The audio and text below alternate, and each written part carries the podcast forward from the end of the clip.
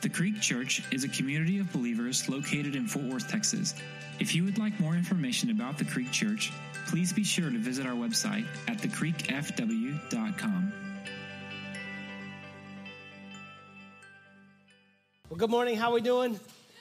Good. It's glad. I'm glad to see. You. Man, it's, weird watching seniors graduate and everything because I've known these kids for a long time. I mean, we launched the church seven years ago, so I feel like some of my babies are growing up. Um, but it just happens. Uh, but life, it, life is full of great things. This morning we celebrated one of the, teachers in our community, in our Creek community, um, retired Friday after 44 years of service in the classroom, and just an incredible investment. So, teachers, administrators, educators, we love you. We're grateful for you, and we thank you um, for the work that you pour into our students. Um, and then I, know my mom and dad are on campus. I don't know if they're in this service. Um, there's my dad back there. I want to congratulate my mother and father. 50 years of marriage yesterday. Um, and, uh, I'm honored and blessed to have amazing parents and, and to see that investment in their marriage. And, and I remember throwing a party at their 25th anniversary thinking, man, that seems so long.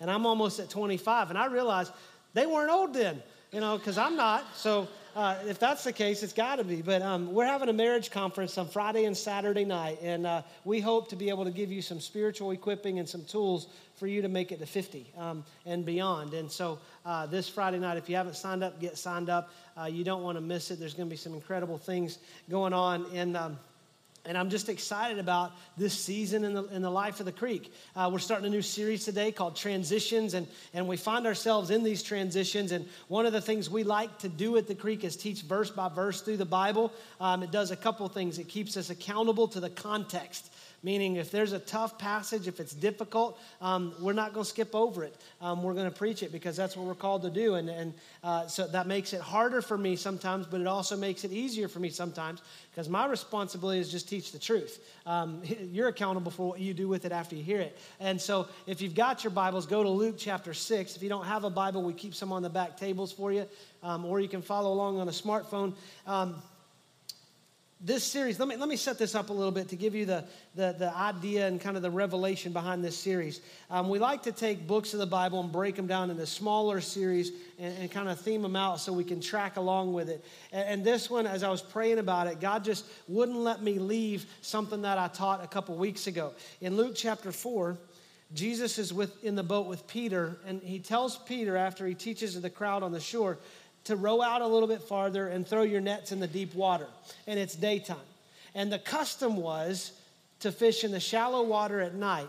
And God just kept bringing me back to this scene over and over. And there's two statements that, that, that the Holy Spirit just would not let me get away from. When Jesus said that to Peter, the first thing Peter said to Jesus is, Master, we've worked all night and caught nothing. Then there's a space.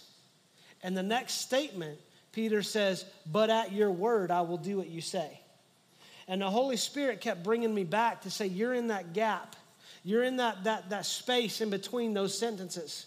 And that's where we find our life as Christ followers is in that gap. That, that we've done things this way. There's a lot going on in Peter's mind as a fisherman. He's got to be thinking, okay, Jesus, I'm a fisherman. Just because I didn't catch anything last night doesn't mean that I'm unsuccessful as a fisherman. It doesn't mean that I haven't caught fish, and that's the way I've always done it. And so he's got to reconcile in his mind in, in, saying that to Jesus, and then the next statement, but at your word, I will do what you say. He's got to be willing to let go of an old way of doing things to embrace a new way of doing life. And, and we find ourselves in this balance, in this transition um, because when we, when we put our faith in Christ, when we put our faith in Jesus as our Lord and our Savior, then, then 2 Corinthians 5.17 tells us that we're a new creation. If anyone is in Christ, the old is gone, the new is come. And so we live in this tension and this change constantly that we're letting go of the old things and trying to embrace the new creation that we are in Christ.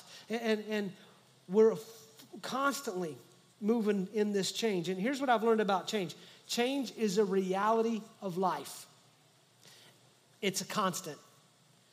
And people say, well, people don't like change or people are scared of change. Let me tell you something that I've observed and witnessed and experienced as a human. I love, you love change when it benefits you. Right? So here's where we find ourselves life is all about change. I mean, we just prayed for and celebrated the accomplishments and achievements of young men and women that are getting ready to experience a change. You get three months off, and then in the, in the fall, when you go to college, life changes. When you graduate, life changes. When you get married, life changes. When you have kids, life really changes. and, and, and we find ourselves constantly moving in this change. The key is the transition. The key is letting go of the old and grabbing onto the new, but in the middle, we find ourselves trying to do this. And how we manage the transitions of our life determine how well we go into those changes. Because there's a lot of people that, that go through change in their life, and the transition is what gets them. And God calls us into this transition. We're constantly transitioning from the old to the new. The Bible says that we move from glory to glory. So we're always moving and changing. God's calling us from somewhere to somewhere, from something to something. And we're, we're constantly living out this change. And, and God has a lot to say about this. Jesus has a lot to say about this because this change that we're called to is this change of an old way of life into a new godly character. And please don't understand it this way Christianity is not behavioral modification. It's not coming into a room with a group of people and trying to, to change my behavior to fit this group of people. We do that in all areas of our life, and it, it frustrates us to no end. Christianity is placing our faith, our trust, our hope, our mess, our chaos, our success, our good, our bad, our ugly into the hands of a Savior who gave his life on a cross for us and was resurrected on the third day. And when we place our life in him, there is a new life that we're called to. And what happens is it begins to change us from the inside out. It's a transformation that goes on. And we begin to live life differently.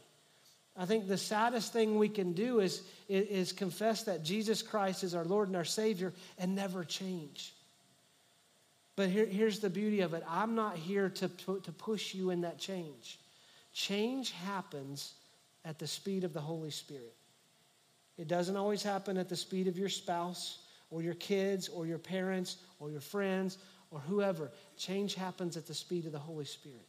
And what He does in this transition as He moves into our life and He starts to lead us into holiness. He starts to give us a desire for holiness. And we begin to step away from that, that old nature, the old way of doing things, so we walk in the fulfillment of a new life. So our behavior changes as we press into God. Our life changes and reflects the transformation as we continue to press into God and let go of old things and then embrace the new things that God is teaching us, putting in front of us, modeling for us. And, and in this, this passage that we're going to teach this morning, Jesus is, is going to teach through four blessings and four woes. And he's going to kind of counterbalance these things. And uh, he has some very specific things to say that I think, um, I think this teaching is a little difficult this morning. So um, uh, I, I've this is the third of, of four services, and I've already had the tendency, not me, but the Holy Spirit has stepped on some toes, um, but it's been good. So it's a good toe tapping today. Um, but this is a tough message, and, and, that's just the way it is sometimes. Um, but Jesus begins his teaching in uh, Luke chapter 6. Uh, he's just come down from the mountaintop where he spent the night praying. Um, he's called his 12 apostles and he has disciples. It's believed that there's over 120 disciples following Jesus. He's called 12 to be his apostles. He comes down, and some scholars um, say that this is a uh, paralleled, shortened version of the Sermon on the Mount that you find in Matthew 5, 6, and 7. And some scholars argue no, because in Matthew 5, 6, and 7, Jesus is on a mountain. Here, um, Luke intentionally says he came down to a level place. And so while those scholars are going to argue about that, um, don't miss the point that Jesus is teaching us about some character traits that reflect a follower of Christ. I mean, we can get so bent up in Scripture going, well, I think this is right, I think this is right, and we can miss the point. The point is, Jesus is teaching about these attitudes and the character that reflects a disciple, that reflects a follower. And in verse 20, he lifted up his eyes on his disciples and said, Note, he's teaching his disciples. He's teaching people that have left everything to follow him. So he's, he's really honing in. Now, multitudes of people are hearing. And that's the beauty about the creek as well, is that, that we have people here every week that have not yet put their faith in Jesus, that you're exploring this, you're wrestling with this, going, what is this faith? Is this real? Um, is this worth submitting my life to? And we have people that have been walking with Jesus for a long time. And, and the Word of God teaches to all of us. But the character and the development and the transformation that he's, he's pouring in are for people who have put their faith in him. And he's also calling those who have not to put their faith in him because this character is drawing people. This character draws us. He lifts up his eyes on his disciples and he said, Blessed are you who are poor, for yours is the kingdom of God. Blessed are you who are hungry now, for you shall be satisfied. Blessed are you who weep now, for you shall laugh. Blessed are you when people hate you and when they exclude you and revile you and spurn your name as evil on account of the Son of Man. Rejoice in that day and leap for joy, for behold, your reward is great in heaven, for so their fathers did to the prophets. Then he gives the balance of this, the counterbalance. But woe to you who are rich, for you have received your consolation. Woe to you who are full now, for you shall be hungry. Woe to you who laugh now, for you shall mourn and weep. Woe to you when all people speak well of you, for so their fathers did to the false prophets. So he's laying out this balance here. And, and, there's some things that, that, that he's teaching with intentionality that Jesus doesn't waste words. He's very intentional in how he teaches. And, and the, these blessings and woes that he's creating this, this balance that we find our life in. Um, he's really trying to help the disciples unlearn some things so they can relearn some other things. For example, this word blessing. When, the, when, when a, a follower of Jesus in, in this context would have been someone of Jewish descent, would have been in the nation of Israel. So when they hear the word blessing, there's an automatic thinking that, oh, he just said I'm blessed. That means that, that I'm going to be wealthy. That means my health is covered. That means all of my enemies are defeated. That means I don't have to worry about anything in life because, because if you're the Messiah and you just said I'm blessed and I'm good, and the theme song to our life becomes zippity doo dah. I mean, we, we tend to think that. We associate blessing of God with everything's perfect. And he's trying to help the disciples unlearn some things. It's like this we have people at the creek that have no church experience. And in some ways, you have a great benefit because you don't deal with what we call church baggage. I mean, I, I grew up in church and I've had to unlearn some things in order to relearn some things. I've had to unlearn, well, this is the way we used to do it growing up, but that's, that's not truth. That's not in the Word of God. That's what we've kind of manufactured. And so when we think of this word blessing, it's just like in church, the word harvest. You know, when you hear a pastor say we're in a season of harvest. And, and, and at the creek, uh, I really believe we're in a season of harvest. We're seeing salvations. Um, the, the, the, the, church is growing um, at an incredible rate. But when, when I say harvest, we tend to think, oh man, God's doing all the work. And so we sit back and do nothing. And when we hear the word blessing, we think, oh, that's just God pouring out all this goodness on my life. But Jesus gives, gives this balance. It says it's not that you're, you're healthy and that you're going to be wealthy and that all your enemies are defeated. It, the reality is, blessing can happen in the midst of suffering and hardship and brokenness. That there can still be a blessing that comes from God. And He's concerned with our character and how we view life and our circumstances. I've learned that in following Jesus that a blessed life doesn't come from getting or doing, it comes from being. That when I, I find myself trying to earn the favor of God or, or work for a blessing, you know, I hear people say, well, you know, I'm working for this because I'm, I'm going to be blessed. I'm doing this work for the Lord, so I'll be a blessed, I will be blessed. And, and can I tell you that that's one of those things that we need to let go of? Because when we serve the Lord, when we work, when we volunteer, when we engage with the gospel, and we hold on to that, what we're doing is we're doing that because that's who we are. The work of the gospel comes out of our being transformed by the gospel, not from getting a blessing. And Jesus is concerned about our character because character is vital. Our character builds our life. And, and Jesus, over the next few weeks, we're going to look at how this character of God um, frames our circumstances, how it frames our relationships with, with other people, with God, and ourself. Today, Jesus is really focusing on circumstances, and he lays four of them out. That, you know, you're poor or rich, hungry or well fed. You're either weeping or laughing, or, or you find yourself, um, people either hate you or they all think you're great. And these are all circumstances in life that go much deeper than, than the surface of money, food, and relationship and hardship. What Jesus is trying to teach us is that, that there's balance in this life and that, that we're called to live in a balance. And, and, and he's giving some kingdom principles that begin to shape our character. The first one, he, he says, Blessed are you who are poor, for yours is the kingdom of God. But woe to you who are rich, for you have received your consolation. Now, there's always somebody that's going to say, Well, money doesn't make you happy. To that, I would sp- respond, I would like to give it a shot. You know, I'm just being honest. If I can't be honest in church, we got nothing, right? I mean, and then I start to justify it. Well, you know, I'm saved, and so I got the joy of the Lord. So you put money on top of that, that's a win win, right? I mean, it's amazing what we justify spiritually, right? But, but we've got to understand this. Jesus isn't just getting to an issue of money. I mean, a lot of times we, we feel attacked based on what we're wrestling with the most. So when, when I talk about money, people who are, are most convicted about money, like, here we go, another money conversation. This isn't a money conversation. This is, Jesus is really teaching us a balance of supply. You know, he, he says, Blessed are you who don't have anything because you will. Blessed are you who are poor because you have the greatest inheritance. It's the kingdom of God. See, in the context of this society, most of the people were poor. And, and they would look upon the rich with envy. And they would go, if I could just have what they had, then, then I would be happy.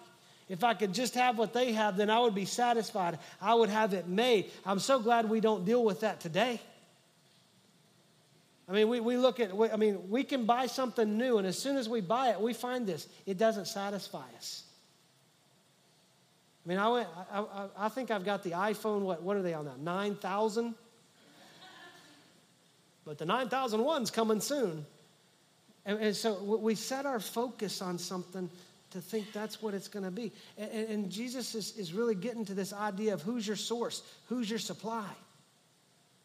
See, our tendency is to use our stuff to create comfort. Ultimately, what we're seeking is security.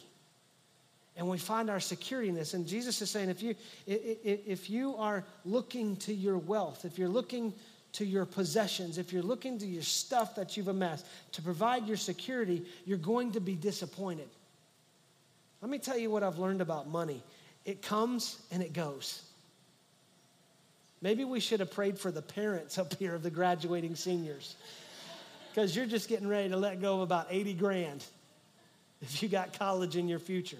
I put one through college, I got one halfway through it. Sometimes when I call my bank account, it just sounds like a vacuum cleaner. It's like, like, yep, dear Jesus, help me, you know? But money comes, money goes. And if we think that's where our security is, we're going to find ourselves lacking security. I mean, I, we, we have people that, that one medical condition has wiped out everything of their finances. And we start to get to this thing of where do we find our supply? Where do we find our source? And the interesting thing is when we, when we put that and, and focus that on Jesus, our Lord and our Savior, we need to understand something. He owns everything anyway. And yes, don't please don't walk out of here going, well, Matt said to stop putting in our 401k, and Matt said to don't go into savings and don't do this because because that's all futile and our, everything's in the kingdom of heaven. No, God calls you to have a brain and gives you intellect and says, use it. Save. Where Jesus has a lot to say about money. He says, be a good manager of it.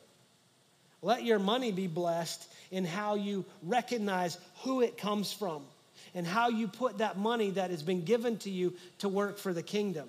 Be a good manager of your money, but don't make that the ultimate. Don't make that your source. Don't think that you are your supply because it will leave you short.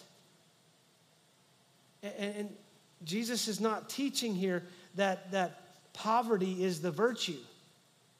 What he's teaching us is that humility and brokenness of heart are what we need in order to have Christ like character in our life. There was a young man in Matthew uh, chapter uh, 19. It's the rich young ruler. When he approaches Jesus and he, he says, Master, what must I do to, to have eternal life? He realizes there's something missing. There, there's this, there, this, what he has is not fulfilling him. And, and he, so he goes to Jesus and says, What do I have to do to get eternal life? And, and Jesus responds to him and says, Well, you, need to keep the commandments. Go back to the Ten Commandments. You know those, follow those. And the young man says, I've done all of these since I was young, but I'm still missing something. I still lack something. There's still something that's not fulfilling me. There's still something that's not supplying that need that I have for eternity. And Jesus says, if you want to be perfect, if you want to be fulfilled, if you want to, to be saved, then there's one thing you lack. Go sell all of your possessions, give it to the poor, and then come follow me. Some people miss the come follow me. Some people just think, well, Jesus said to sell everything and give it to the poor.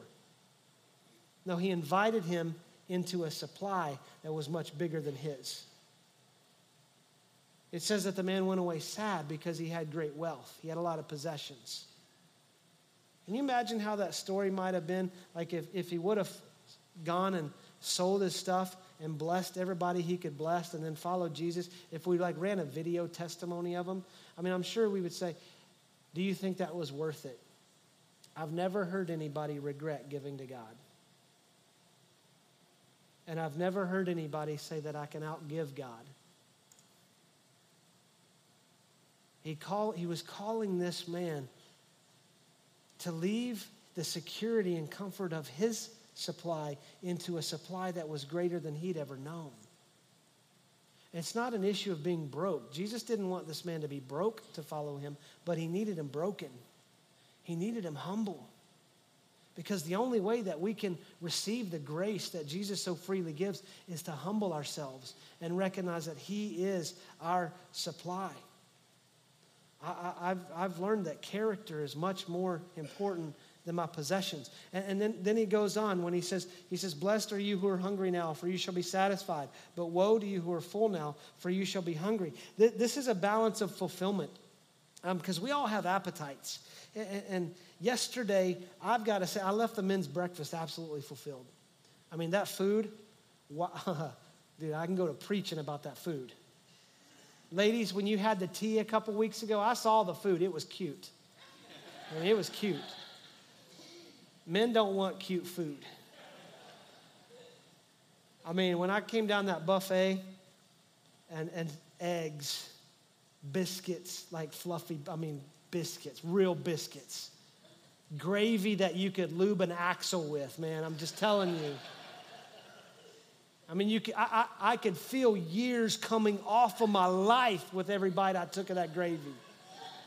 Bacon, smoked sausage. Man, it, it was holiness on a plate. I mean, I mean, it was beautiful. I left fulfilled. I mean, I left satisfied. I was like, yes and amen. Like, I love my church. I love that I got men that can throw down some vittles like that. I'm glad I'm not a woman and got the cute little tea cake and stuff. give, me, give me the real food, man. I love being a man. But here's the thing.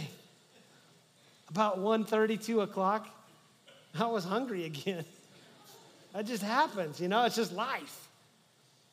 I mean, we all have appetites, and we and Jesus is speaking more about food. He's not just talking about food. What he's talking about is the, the balance that we find in life of trying to fulfill an appetite. See, this, this transition of old to the new means we're constantly letting go of old appetites. You and I create appetites, healthy and unhealthy. And that's, that's based on what we feed and what we take in and what we think is going to fulfill us. And this transition is letting go of things that don't satisfy us and don't fulfill us to embrace the holy things that God puts in front of us that do bring satisfaction, that do bring ultimate and eternal fulfillment. Jesus said, told the woman at the well in John chapter 4, He said, You're trying to get water out of this well, but you drink that, you're going to be thirsty again. But I give you water that if you take this living water that comes from me, you'll never be thirsty again.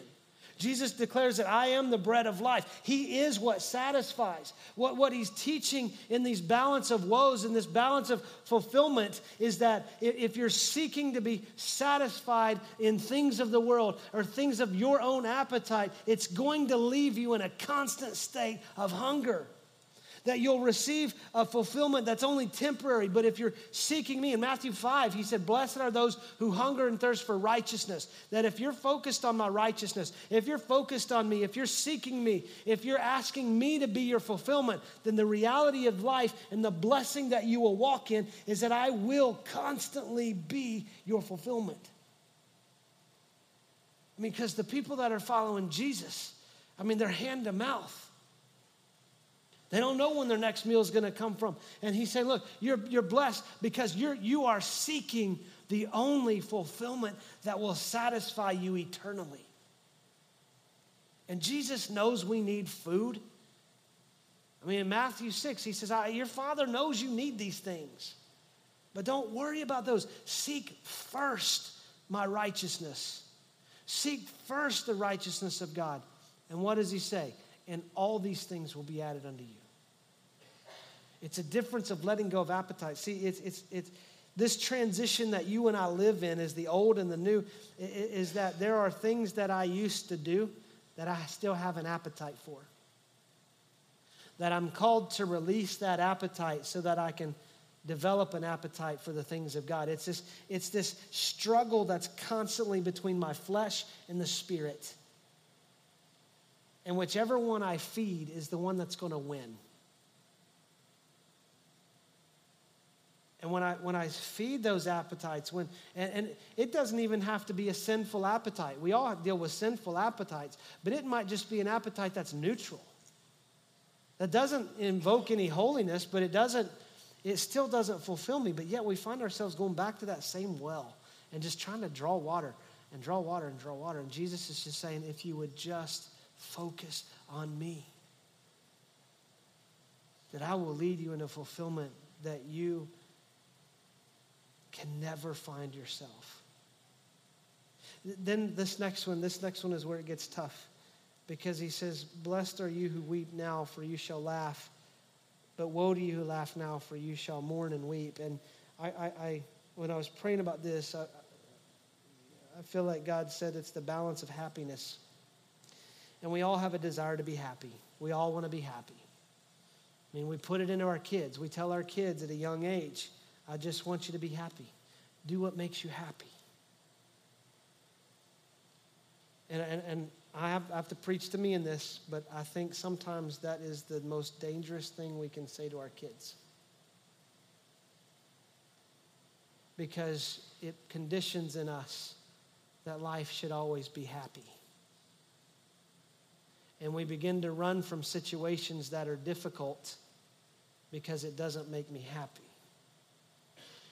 I've seen people leave incredible jobs and careers just for the simple fact of, I'm not happy. And I've only got so many years on this earth, and I want to be happy, so I'm going to be happy. I've seen people walk away from years of commitment and covenant and marriage because you hit a season where it's not easy and I'm not happy. So I'm going to go find somebody else that's going to make me happy. Or we justify, I want you to be happy, so you go find somebody else. What that means is I'm unwilling to be truthful. And we put it on the other person. But this pursuit of happiness is a never ending pursuit the woe that Jesus declares in this, if that is your pursuit, then, then you've already received your reward.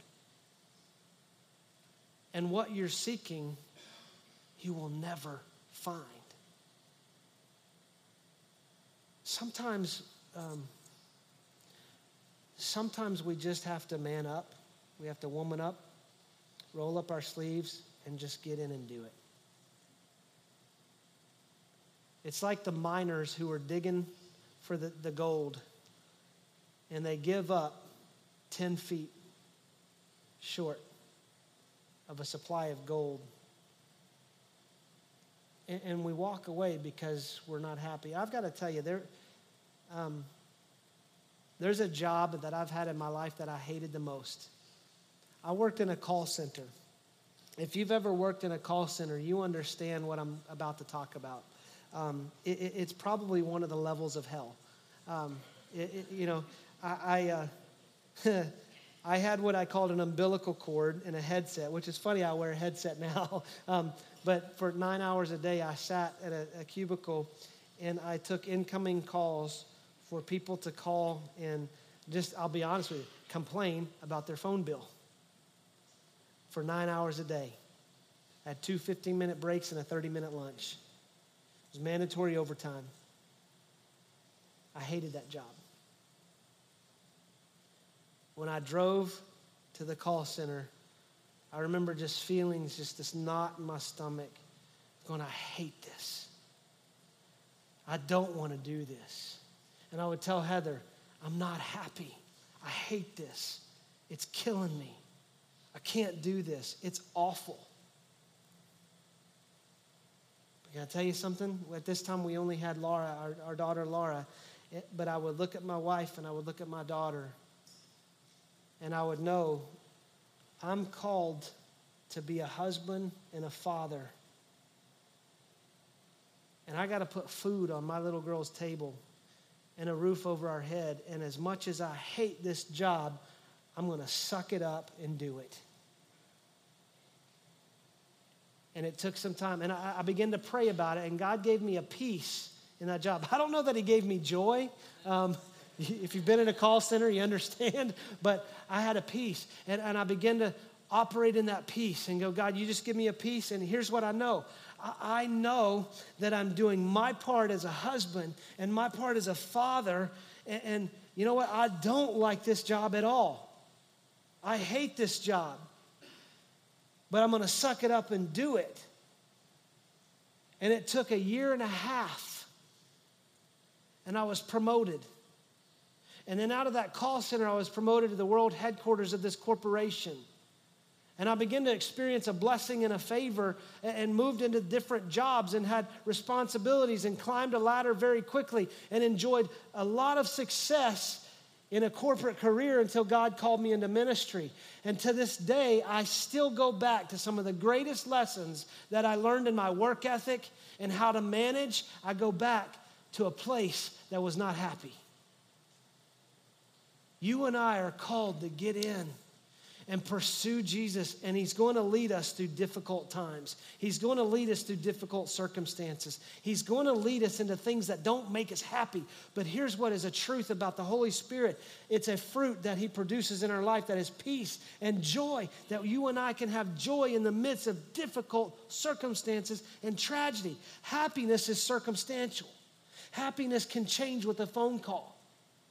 We're mourning with one of our Creek families this weekend because at 5 a.m. Friday morning, everything changed with a phone call. And she had to drive to Oklahoma to say goodbye to her granddaughter. When we chase happiness, it becomes a futile pursuit in our life that we will never find. Because once the circumstances change and I'm no longer happy in this, I have to change the circumstances.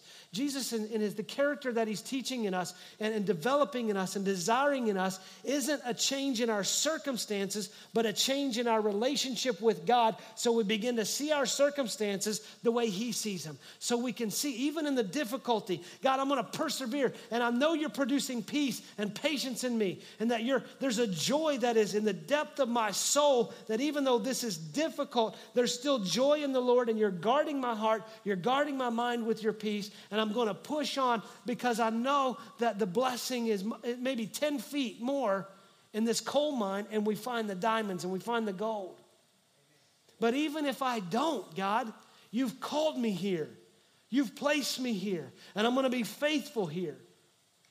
And I'm going to reflect your character in my life in everything I do to the glory of God. God, I've worked in this marriage and it's difficult. God, I've worked at this job and it's difficult, but at your word, I will do what you say. And then he goes on and he says, He says, Blessed are you when people hate you and when they exclude you and they revile you and spurn your name as evil on the account of the Son of Man, on the account of Jesus. Rejoice in that day and leap for joy, for behold, your reward is great in heaven, for so their fathers did to the prophets. But woe to you when people speak well of you, for so their fathers did to the false prophets. This is the balance of acceptance. I, I first called this the balance of popularity, and, and God said, no, no, no, not everybody wants to be popular. There are people who are not the type A personality, and you're introverted, and you're like, I don't even want to be noticed. But here's the truth we all want to be accepted. We so desperately seek acceptance. We seek it in our family, we seek it in our workplace, we seek it in friendship circles, we seek it at church. And Jesus says, Be careful in this. Be careful when everybody speaks well of you. Because if they speak well of you all the time to your face, you probably don't know what they're saying behind your back. That's humanity. But he says, Blessed are you when people hate you because of my name. He was honest with us. He said, Look, the world's going to hate you on my account. We live in America where we don't really experience persecution.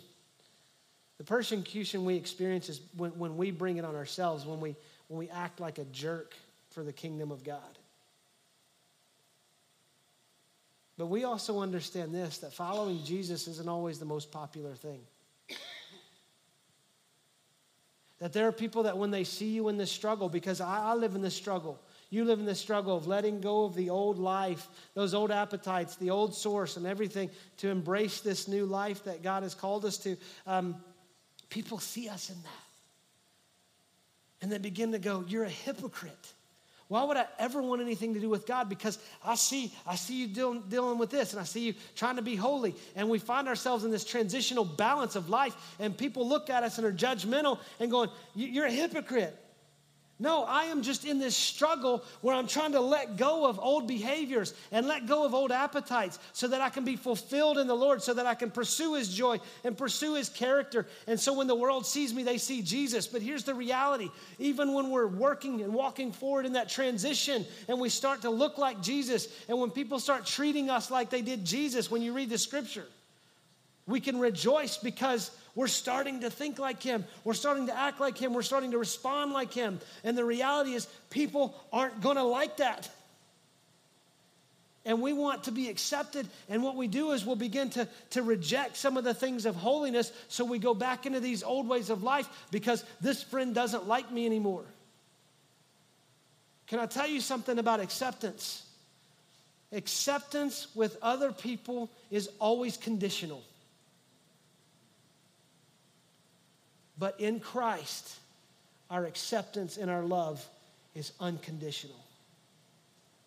When He says, Come as you are, He never calls us to clean up our mess. He doesn't say, Hey, when you fully let go of the old way you do things, when you let go of the way you used to respond to people, when you let go of the language that you, you easily can come up with, when you let go of the, the anger that so quickly pops up, when you let go of that, then I'll accept you and I'll take you in and make you holy.